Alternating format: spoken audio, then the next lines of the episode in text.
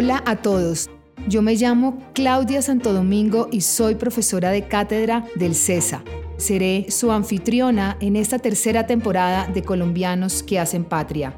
Colombianos que hacen patria es una serie de entrevistas inspiracionales donde tenemos hombres y mujeres que lideran el país. Vamos a navegar esas conversaciones para poder extraer grandes reflexiones y esos mensajes que nos dejan esos empresarios y empresarias, poderlos aplicar en nuestra vida y en nuestras empresas. Bienvenidos y bienvenidas. Todos los episodios de Colombianos que están haciendo patria son especiales. Cada persona que ha sido invitada es parte de la casa. Pero hoy tenemos dos emprendedores graduados del CESA, Carlos Romero y Pablo Santamaría. Pablo y Carlos, en los últimos semestres de su universidad, empezaron a crear un emprendimiento. Hoy se ve materializado en una palabra, COBU, pero dejemos que sean ellos quienes nos cuenten de qué se trata este emprendimiento. Eh, es un emprendimiento social que lo que busca es visibilizar causas sociales a través de la moda. Entonces lo que hacemos es plasmar los símbolos de distintas comunidades o distintas causas sociales en nuestras prendas, no solo para visibilizarlas, sino también para financiar sus proyectos. Eh, digamos, esta prenda hace parte de la colección Eco. Lo que hacemos es trabajar con materiales 100% sostenibles. Esto es botellas PET eh, recicladas y algodón recuperado. Y con parte de los ingresos plantamos un árbol por cada prenda vendida es un poco invitar a la gente a ser cada vez más sostenible y cada vez más consciente del impacto que podemos dejar en el país. ¿Y las utilidades de la, del emprendimiento de dónde sale? Eh, pues de la venta de los productos, una parte de, de las utilidades que generamos van destinadas eh, a, a, las distintas causas, digamos que depende mucho de la causas. colección que tengamos. ¿Y estas colecciones se venden en tiendas de ropa, de moda o se venden directamente? Tenemos varios canales. El primero con el que, pues, con el que tenemos como la, el pareto, por así decirlo, es la página web, que es donde vendemos nosotros a nivel nacional. Eh, tenemos desde febrero de este año nuestra primera tienda física. Eh, ¿En dónde? Está en la calle los Anticuarios. En Bogotá. En Bogotá, sí. Y también en ferias. Principalmente esos son los tres canales donde comercializamos todos nuestros productos. Eh, las ferias dependiendo de los momentos, de las fechas, principalmente las ferias se dan en diciembre, que es cuando más fuerza hay de, este tipo de, de eventos, mientras que los otros dos canales sí son constantes todo el tiempo.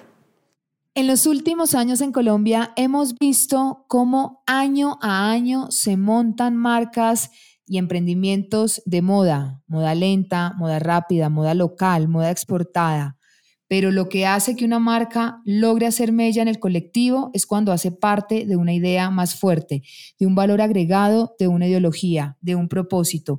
Y esto es lo que tiene Carlos y Pablo y lo transmiten en Cobu, una moda con propósito donde ellos lo dicen así, le estamos camellando a Colombia. Lo que ofrecemos nosotros es moda con propósito, principalmente, que hacemos que los productos aporten una causa social en Colombia, que actualmente cada vez esa conciencia social y que todos los productos tengan algo más, un valor agregado consciente de cómo están impactando al medio ambiente, a la sociedad, a cualquier ámbito sostenible, por así decirlo, es lo que nosotros queremos agregar valor. Entonces eso es a lo que le camellamos. Y pues una frase que siempre decimos es, más que hacer moda con propósito, hacemos que el propósito se vuelva moda. Escuchemos un poco sobre cómo comenzó Kobu. Bueno, Ricardo, como te contaba, eh, arrancamos COU dos meses antes de que fuera la pandemia y nos cogió en un momento en el que hasta ahora estábamos arrancando, que eso por un lado es muy bueno porque pues nosotros no teníamos a ninguna persona detrás nuestra que, a la que le tuviéramos que responder. Entonces eso como que nos quitó una carga, un peso encima que muchas empresas pues sí sufrieron. Eh, y por el otro lado nos dimos cuenta de que lo que deberíamos hacer al principio de arrancar pandemia es posicionar la marca, no dedicarnos de lleno a la venta porque para nosotros nos imaginábamos pues yendo a ferias y eso y pues no, nuestra primera feria física fue hace ocho meses eh, en, en, agosto del año pasado. Entonces lo que, lo que, lo que hicimos fue posicionar la marca. Eh, creamos una una sección que era camelladores que inspiran, en donde lo que hicimos fue empezar a hablar de personas que están dejando huella en Colombia de distintas maneras, eh, presidentes de fundaciones, eh, presidentes de marcas de ropa eh, como Armatura, que lo que hacen es financiar proyectos sociales también. Entonces fue la oportunidad de poder posicionarnos como marca y nos dimos cuenta de la importancia de posicionarnos en digital y hoy en día lo agradecemos porque nosotros veíamos el digital como pues una obligación, pero no como destinar el, el, emprendimiento a eso. Y creo que la pandemia nos enseñó la importancia de lo digital y de posicionarnos en una estrategia 360 que hoy en día pues hace la diferencia en nuestra marca. Nuestro primer objetivo era ir a Chigorodó, que es la primera colección que sacamos. Ahí como para contextualizar, la colección nace de un dibujo hecho por los jóvenes de la comunidad gracias a un amigo que se llama Alejandro Henao, que trabajaba en Enseña por Colombia. Con los estudiantes hicieron un dibujo donde plasmaron los símbolos que los identifican. Entonces estos símbolos como el banano, las guaduas, eh, pues son parte de nuestra colección. Y tenemos sacos, camisetas, todos estos productos. Y el objetivo inicial era ir. Íbamos a viajar a Chigorodó, entonces era en mayo del 2020 nos íbamos para allá, todo lo, teníamos súper... No hubo viaje. No hubo viaje, no hubo no hubo avión, no hubo aeropuerto. Entonces ahí, frene. ¿Qué vamos a hacer? ¿Cómo lo vamos a hacer? ¿Qué vamos, ¿Cómo vamos a ayudar? Y salió la corporación Múcura, que fue... ¿Corporación qué? Múcura. Múcura, ¿qué es la corporación, de Múcura? artistas locales que lo que hacen es formar a niños y jóvenes en habilidades socioemocionales a través del arte. Talleres de arte, danza, actuación donde eso lo ponen como la herramienta para formarlos en agentes de cambio, sacarlos de la delincuencia, de las drogas, de diferentes factores que los pueden influenciar a ellos hacia otro lado y nos salíamos con ellos. Entonces, inicialmente, ¿qué empezamos a hacer? A dar mercados porque era lo que estaba pasando. A dar mercados. No, teníamos comida. Iban a alimentar personas. Sí, pero queríamos ir más allá. Entonces, después, hablando con Caliche, que es el director de esta corporación, nos dice, venga, eh, ¿por qué no empiezan a becar niños? Tenemos niñas que no tienen la posibilidad de pagar esos talleres porque no se encargan de eso y, empezamos a hacer esta alianza. Y de ahí nace como el primer objetivo de la, de la organización, como, pues, como hacia la colección. Pero entonces, ¿cambiaron los objetivos, digamos, de negocio de, del emprendimiento un poco? Digamos que el objetivo siempre ha sido eh, apoyar y financiar proyectos en las regiones. Okay. Lo que pasó en el momento fue, em, y nosotros pues nunca hemos sido fans del asistencialismo, por así decirlo, y es que nosotros les regalamos las cosas. Lo que pasa es que pasó algo fuera de lo común que fue esa pandemia que nos obligó a partir y la pirámide de Maslow pues nos lo ha mostrado siempre y es partir de las necesidades básicas. Si una persona no tiene con qué alimentarse, no tiene pues con qué vivir, pues no va a aprender. O sea, se, adaptaron ustedes. Entonces, en ese primer momento eh, fue el tema de, de, los mercados. Ya después seguimos con lo que queríamos hacer, que es poder eh, dejar huella y formarlos a ellos para que sean ellos los agentes de cambio. Y que sean los agentes de cambio en cosas que de verdad necesita la comunidad y cosas que de verdad eh, pues les sirve a ellos. Eh, ese ha sido principalmente el objetivo siempre. Y ya mirando, digamos, esta etapa, esta etapa, perdón, no se puede llamar pospandemia, pero casi, digamos, este año, desde mediados del año pasado, ustedes han crecido, cómo están trabajando, qué, cómo les ha ido. Eh, bueno, pues la verdad ha sido un crecimiento eh, buenísimo. Nosotros estamos súper felices de... ¿De cuánto el crecimiento? El año pasado crecimos un 560%. Caramba. Sí, sí. Con respecto al año anterior, a, que fue su primer año. Sí. sí. Y este eh, año. tenemos una meta de crecer el 400%. Caramba. Son eh, números grandes. Sí. Nos mucho poder mostrarnos, eh, pues como, como te comentaba ahorita, el agosto pasado fue la primera tienda física y poder mostrar y vender el producto de tú a tú viendo a la persona es algo que nunca habíamos hecho y fue para nosotros liberador, como que teníamos un año con ganas de venderlo y no habíamos podido. Eh, y las cosas se han, se han ido dando. Estuvimos después en ferias grandes como EVA, eh, en donde pues uno empieza a posicionar la marca, se nos abrieron las puertas para tener nuestra primera tienda física, el mercado online pues va creciendo, entonces, entonces ahí las cosas se van dando. Si bien el mensaje y los valores son importantes, pero detrás de todo hay una marca y un producto. Y ese producto tiene que ser bueno, suplir una necesidad y encontrar la manera de que la gente lo vuelva a comprar. Tenemos una frase y es uno de nuestros lemas y es, le camellamos a la calidad como le camellamos a nuestra gente. O sea, esos suéteres duran. Sí no le salen motas. Como el comentario que hizo Clau, sí, como dijo Clau, no hay motas en el saco después de cuántas lavadas.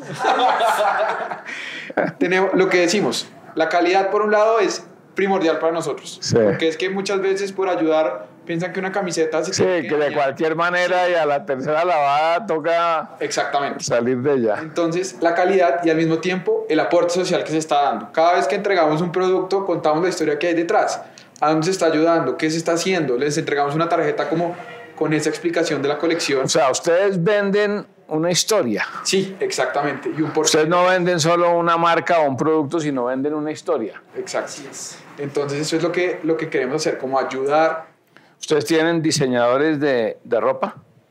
Eh, pues nos, hay gente que nos ha ayudado. En este momento estamos metidos solo los dos. Eh, hemos aprendido de diseño, hemos aprendido de ventas, de programación, de ventas. Mejor dicho, eso ha sido un aprendizaje 360. Pero siempre hay gente detrás que nos apoya con un consejo, que nos ayuda ahí directamente en el proceso. Emprender en Colombia y en cualquier parte del mundo es una ciencia en sí mismo, pero no es una actividad en solitario. Hay mucho valor en apoyarse en otros, en generar alianzas. Es por esto que en el CESA es esencial nuestros centros de emprendimiento e innovación y nuestro centro de liderazgo, donde apoyamos a las personas de la comunidad y personas que están interesadas en construir país a crear emprendimientos con propósito. Eh, nosotros siempre nos hemos sentido acompañados de alguna forma, uno siempre tiene ese referente arriba que está dispuesto a darle un consejo, eh, a compartirle un proveedor, a compartirle cosas. Eh, cada vez hay más grupos de emprendedores, nosotros en este momento estamos directamente en dos. Uno es el secreto para emprender, que básicamente conecta a distintos emprendedores para hablar de necesidades comunes que tenemos todos como emprendedores. Y el otro em, se, llama, pues, se llama Cuántica, que es un hub de emprendimiento de emprendimientos sociales. Entonces también es súper, súper enriquecedor porque uno entiende distintos procesos y distintas cosas de cómo hacer los temas más sociales, más sostenibles. Entonces eso es lo máximo. Ustedes se graduaron de aquí del CESA hace dos años. Sí. Aquí la mayoría de los que nos están viendo y nos van a ver son estudiantes. ¿Qué les dices tú a un estudiante del CESA que quiere ser emprendedor? ¿Que le haga o que no le haga? y que si le haga, ¿cómo le haga? Que le haga y, que empiece ya. Creo que es el consejo más importante. que, empiece ya, ¿qué quiere decir? Que empiece lo más pronto posible. Creo que... O sea, si va en quinto semestre, empezar en quinto semestre. Empezar a validar la idea. Que hay una, hay una frase que dice que cuando uno se siente completamente seguro de su proyecto es porque lo sacó tarde y uno tiene que empezar a validar y sacar el producto mínimo viable. Creo que eso fue un aprendizaje de los más grandes que nosotros tuvimos cuando comenzamos y fue, comience chiquito, comience con cinco camisetas y valide, les gusta, no les gusta, qué hay que cambiar, cómo hay que hacerlo. Entonces, pues la historia más que, o sea, más latente para nosotros y lo que nos pasó es que nosotros dijimos, no, pues empecemos con 460 camisetas y esto íbamos a sacar todos los diseños y todas las cosas. Nos fuimos a un taller con Juan Sebastián Pacheco, que es mi primo, y la esposa Alicia Camacho, que es la de cada llama con su pijama, donde ellos contaban el producto mínimo viable. Y era validar un producto antes de sacarlo al mercado o validarlo chiquito. Okay. Salimos de ese taller y dijimos, no, no nosotros no podemos comenzar con 460 camisetas, pero teníamos la tela. 460 metros de tela, los teníamos. La tela ya estaba comprada. Eh, entonces fue, bueno, ¿qué hacemos? No, 60 camisetas. Sacamos 60 camisetas en 2019 se vendieron 30 porque las otras 30 entre nosotros las regalamos a los que nos habían ayudado y todo y pudimos validar el producto. La primera vez confundieron los bolsillos, eso quedaron los diseños al revés, todo. Menos mal no sacamos las 460 porque si no hubieran quedado chiquitas, eso se descosían todo, mejor dicho. Creo que fue uno de los mejores aprendizajes entonces Creo que... O sea, empezar, empezar eh, tranquilos, Exacto. validar el, el, el, mercado. producto, el mercado, irlo mejorando. Exacto. Pero empezar ya. Propósito, valores, agallas, apoyo, resiliencia, moda.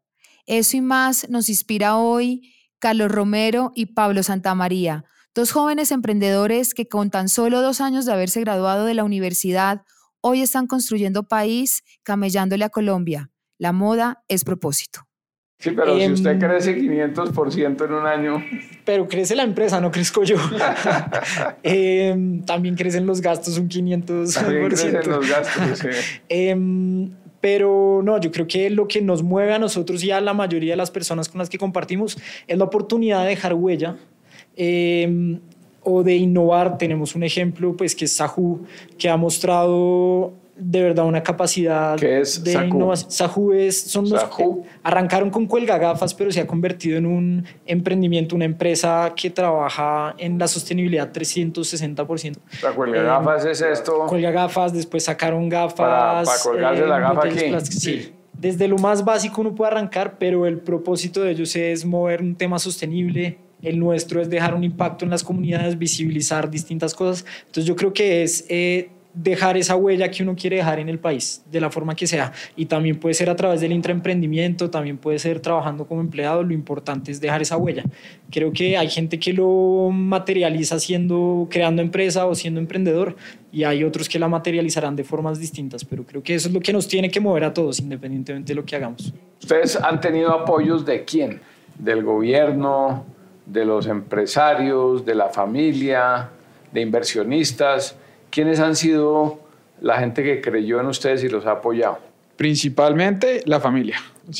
Ahí ha sido nuestro motor, nuestro ejemplo, los que nos han apoyado todo el tiempo, que cuando necesitamos consejos, cuando necesitamos plata, lo que sea, han sido ellos. O sea, nuestro capital inicial y, y, todo el tiempo hemos sido nosotros. Desde el sueldo, el primer sueldo de la práctica, y métalo y hágale, y los ahorros, y así lo hemos hecho.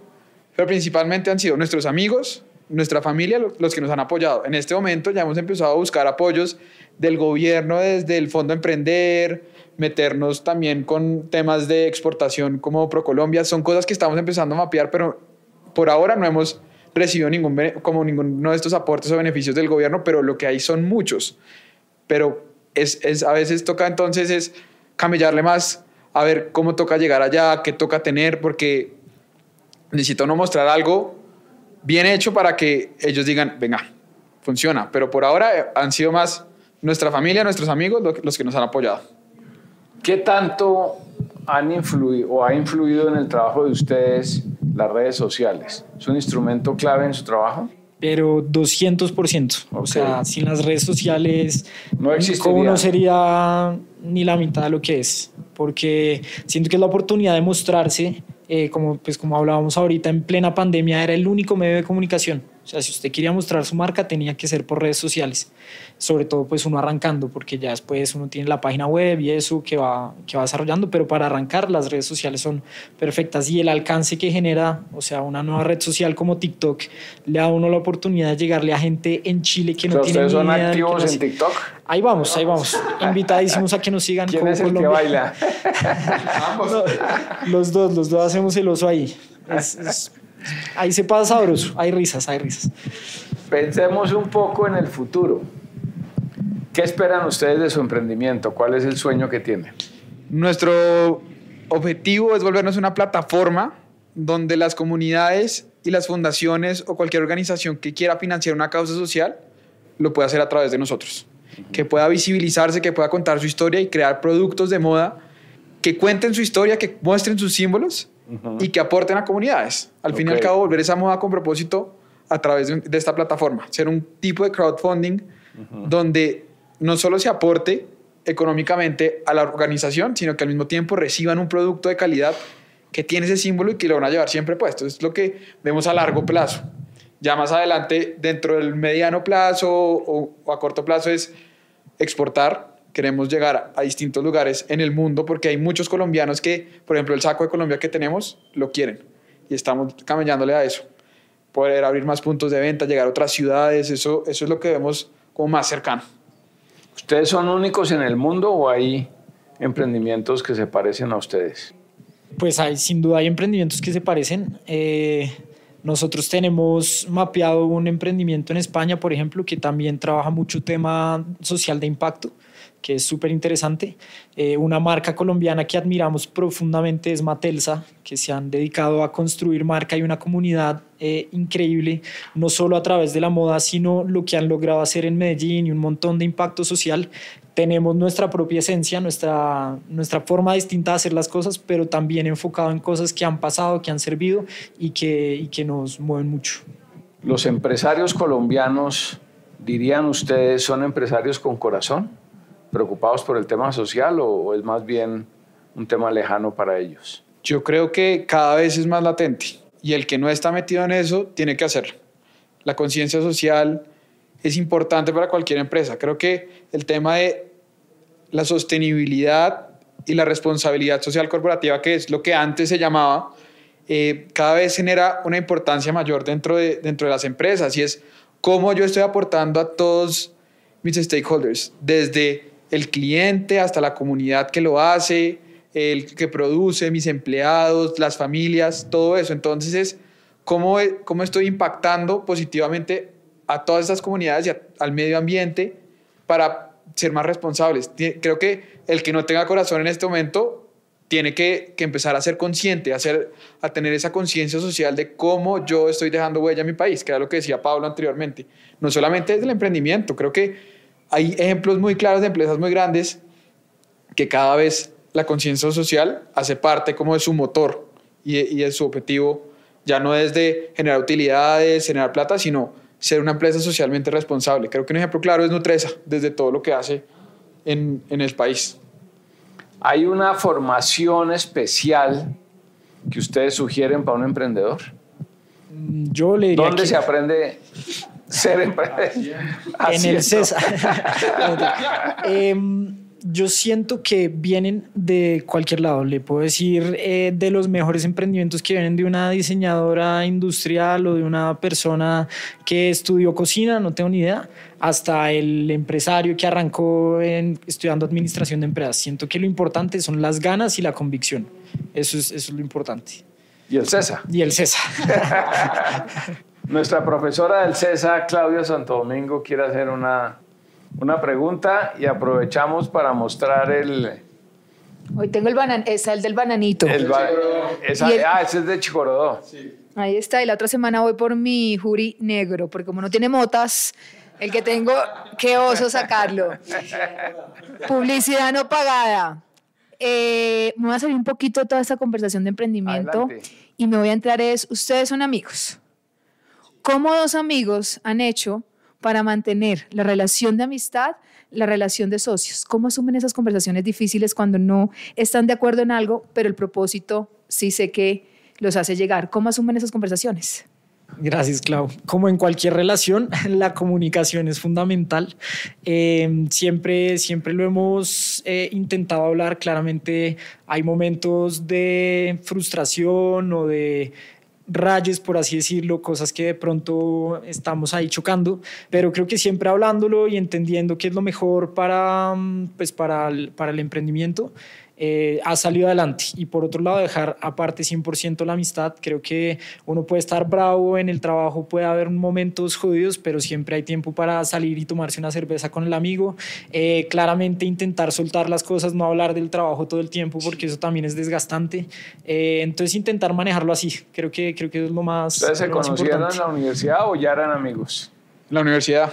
Ustedes son compañeros de universidad. Sí, desde tercer semestre empezó eh, la amistad de, todo esto, o sea, una historia rápida de, por qué salió todo esto y por qué nos dimos cuenta que nos gustaba el emprendimiento y el tema sostenible y social. Yo llevo desde el colegio en temas de voluntariados y todo este tema en la, Asociación Santa Cruz. Eh, y Pablo, en un momento me dice, oiga, yo quiero empezar a hacer esto, quiero, quiero ir a campos de verano, aplicó a uno, no pasó, y yo le dije, venga, lo invito, vamos quedó allá matado. O sea, desde, desde ese momento, él no salió de allá y creo que todo eso nos ayudó a darnos cuenta de que nos gustaba y todo. Y en séptimo semestre, mientras estábamos de intercambio, pues le digo, venga, hagamos un proyecto, un emprendimiento que sea social y que aporte a comunidades. Entonces, como que de ahí empezaron a salir muchas cosas y, y cada vez que trabajamos en trabajos de la universidad, hicimos la tesis juntos también en temas eh, sociales eh, nos dimos cuenta que, de qué queríamos y hacia dónde queríamos proyectarnos. Entonces creo que eso también hace parte de la pregunta que, que decía Clau. Nos conocemos muy bien de cómo trabajamos. Entonces creo que eso también ha aportado mucho a cómo se ha ido desarrollando en estos dos años el emprendimiento. Santiago también trabaja con nosotros tiene una pregunta. Bueno, muchas gracias y felicitaciones. Eh, quería preguntarles, digamos, durante este tiempo eh, las empresas ampliaron mucho su conciencia hacia el impacto que tienen que hacer a las organizaciones, a la comunidad en general. Eh, digamos, ustedes desde lo que están haciendo, esa, digamos, ímpetu por las comunidades también, ¿cuáles son esos no negociables que ustedes creen que le aplica a una organización que está iniciando o una empresa grande que deberían todos desde a manera personal también tenerlo. Muchas gracias, Santiago. Yo creo que es qué huella estoy dejando yo hacia adelante.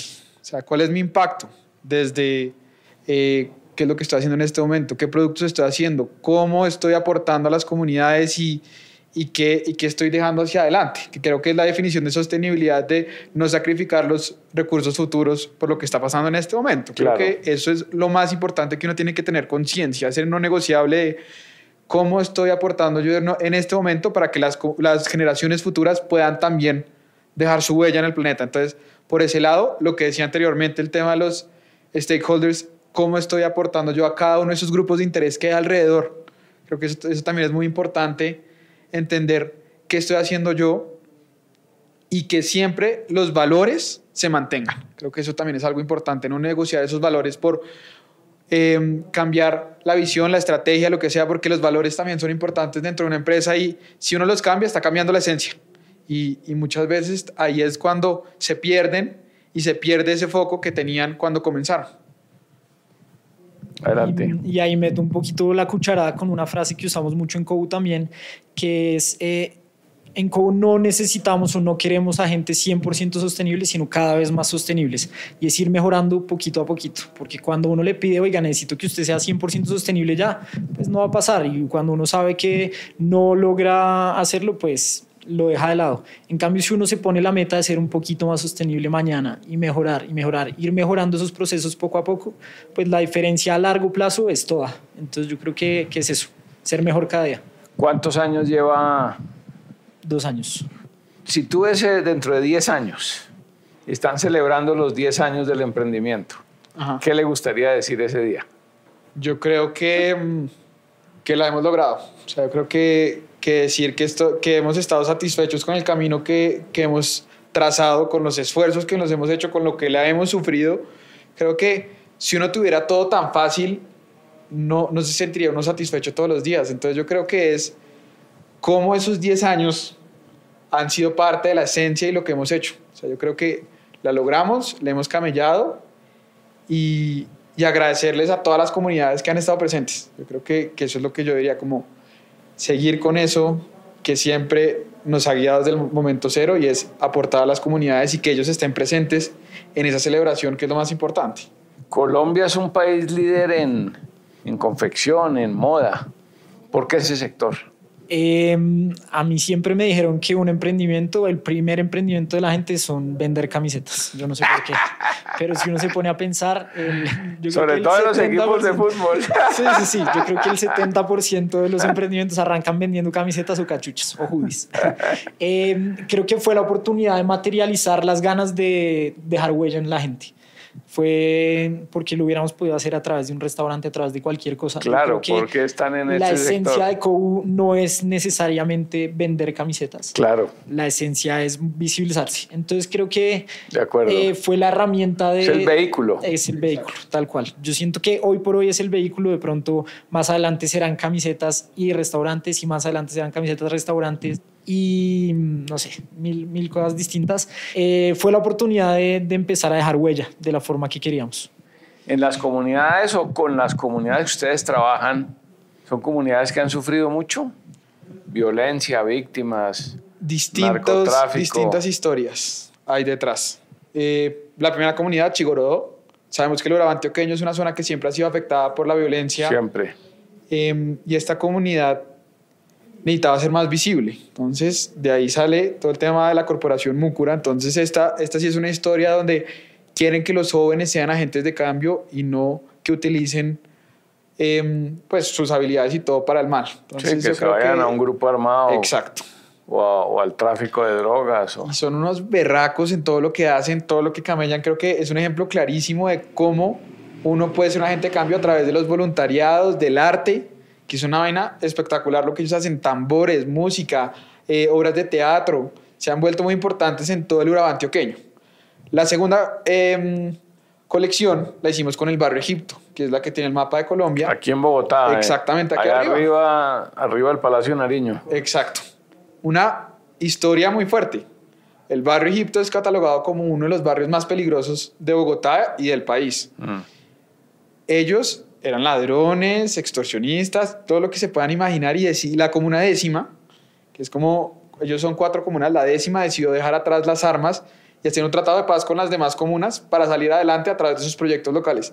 Principalmente el Tour del Graffiti. Ellos en el Tour del Graffiti cuentan la historia de cómo salieron adelante a través ¿Qué del es el arte. Tour del Graffiti? Es un tour parecido al de la Comuna 13, donde ellos cuentan a través de cada uno de sus grafitis la historia, la historia de ellos, de cómo dejaron atrás las armas y de cómo dejaron atrás la delincuencia para salir adelante. Entonces es una historia de mucho dolor, de mucha guerra, muertes. O sea, cuando ellos lo cuentan, además son ellos los que dan el tour, lloran. Y cuentan su historia de cómo el hijo se murió, cómo al otro lo, lo tienen en la cárcel, pero cómo han salido adelante a través de esos proyectos. Talleres de madera para los que están, eh, los exconvictos o los que están pasando sus procesos de reclusión en casa por cárcel, talleres de bordado, que son las madres comunitarias que hacen telares espectaculares. Entonces, esa comunidad, después de tanto dolor, ha logrado salir adelante a través de sus proyectos locales y con la Fundación Reconocer, que es con la que nosotros trabajamos.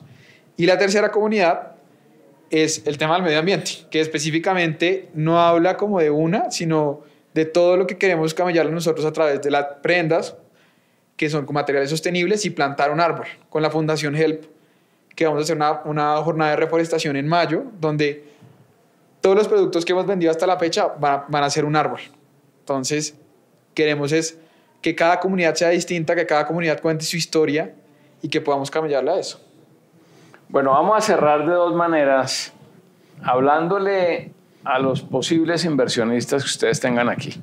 Empresarios, eh, amigos del CESA, eh, padres de estudiantes del CESA, gente que maneja un fondo de inversión. ¿Qué les dicen para que lleguen a este emprendimiento, inviertan y se conviertan en socios de ustedes? Hágale, mire para la cámara. Va. eh, Kou en el idioma sicuani significa dejar huella en el otro. Y creo que desde el momento cero que nació Kou ha sido la oportunidad de plasmar nuestros sueños y empezar a camellarle a Colombia para dejar huella en los demás. Kou más que hacer moda, eh, busca ser una comunidad que le camella a Colombia, una comunidad que está dispuesta a trabajar, a camellar por los demás, siempre pensando en el otro y eh, de mil formas distintas que si quieren tener una marca de ropa, pues hágale, que si quiere tener un restaurante, hágale, que si quiere tener una agencia digital, hágale. Lo importante es que siempre esté camellándole a los propósitos de un país que busca salir adelante. Desde nosotros lo hemos manejado a través de la moda, en donde cada una de nuestras colecciones busca dejar huella a través de distintas cosas eh, y ha sido la oportunidad perfecta para conocer Colombia, para reconocer eh, distintas eh, cosas y para cerrar brechas. Por eso eh, le hemos camellado dos años y buscamos camellarle mil años más. Están súper invitados a que conozcan más de nosotros en COU, eh, en nuestras redes sociales, nuestra página web, que nos tomemos un café, una cerveza, lo que quieran para conocer más de lo que hacemos y cómo le camellamos a Colombia. No sé, Charlie. Ahora se lo vamos a complicar a Charlie. a ver. Preparado, estoy preparado. ¿Está preparado? Un inversionista extranjero. Okay. Un inversionista latinoamericano, un inversionista español, un inversionista en inglés, si quiere hablar en inglés, no, en Estados Unidos. Ahí hay, hay, hay, subtítulos. Eh, sí. eh, a un inversionista extranjero que quiera, que diga, oiga, yo estoy interesado en Colombia, voy a ver qué emprendimiento apoyo. Ok. Creo que lo primero que hay que empezar diciendo es que Colombia, perdón, la expresión es una chimba. Creo que es, la, es, es una es un país donde la gente le camella todos los días por lo que le importa, por lo que quiere hacer, por dejar huella, a través de comunidades, de historias, de empresas. Eh, y lo que nosotros queremos es invitar a que todo el mundo conozca lo bacano que hay en Colombia, la gente que le está camellando todos los días por aportar a través de la formación de jóvenes en, eh, a través del arte, por plantar árboles, por contar historias de madres cabeza de familia, por eh, mil y una historias que hay por contar en Colombia. Y que queremos camellarle a eso. ¿Y qué es camellar? Trabajar por lo que uno le, importa todos los días. Entonces, eh, lo que queremos invitar es a que la gente de afuera se enamore de este país, se enamore de su gente, de sus historias y que nos ayude a camellar, que nos ayude a camellar por todas las personas que lo están haciendo en este momento. Bueno, ya los escucharon a ustedes, dos jóvenes emprendedores del CESA. Apenas hace dos años estaban en estas aulas y hoy están en el duro trajín. Camellándole. camellándole en distintas regiones de Colombia con un tema importante y es eh, eh, ampliar la conciencia social Así es. de los colombianos, de los empresarios, de los jóvenes que salen a, a trabajar. De manera que Carlos Daniel y Pablo, muchas gracias por contar esta historia. Me parece que si yo fuera inversionista, me iría con ustedes a, a algún proyecto a ver cómo se trabaja y me encanta hablar con ustedes. Muchas gracias. No, Ricardo, gracias a ustedes por la invitación. Honrados nuevamente de estar acá, de volver a nuestra casa, nuestra alma mater.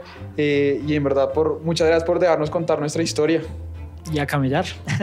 muchas gracias, muchas gracias de verdad. Bueno, hoy estuvimos en Colombianos que hacen patria. Nos vemos en próxima oportunidad.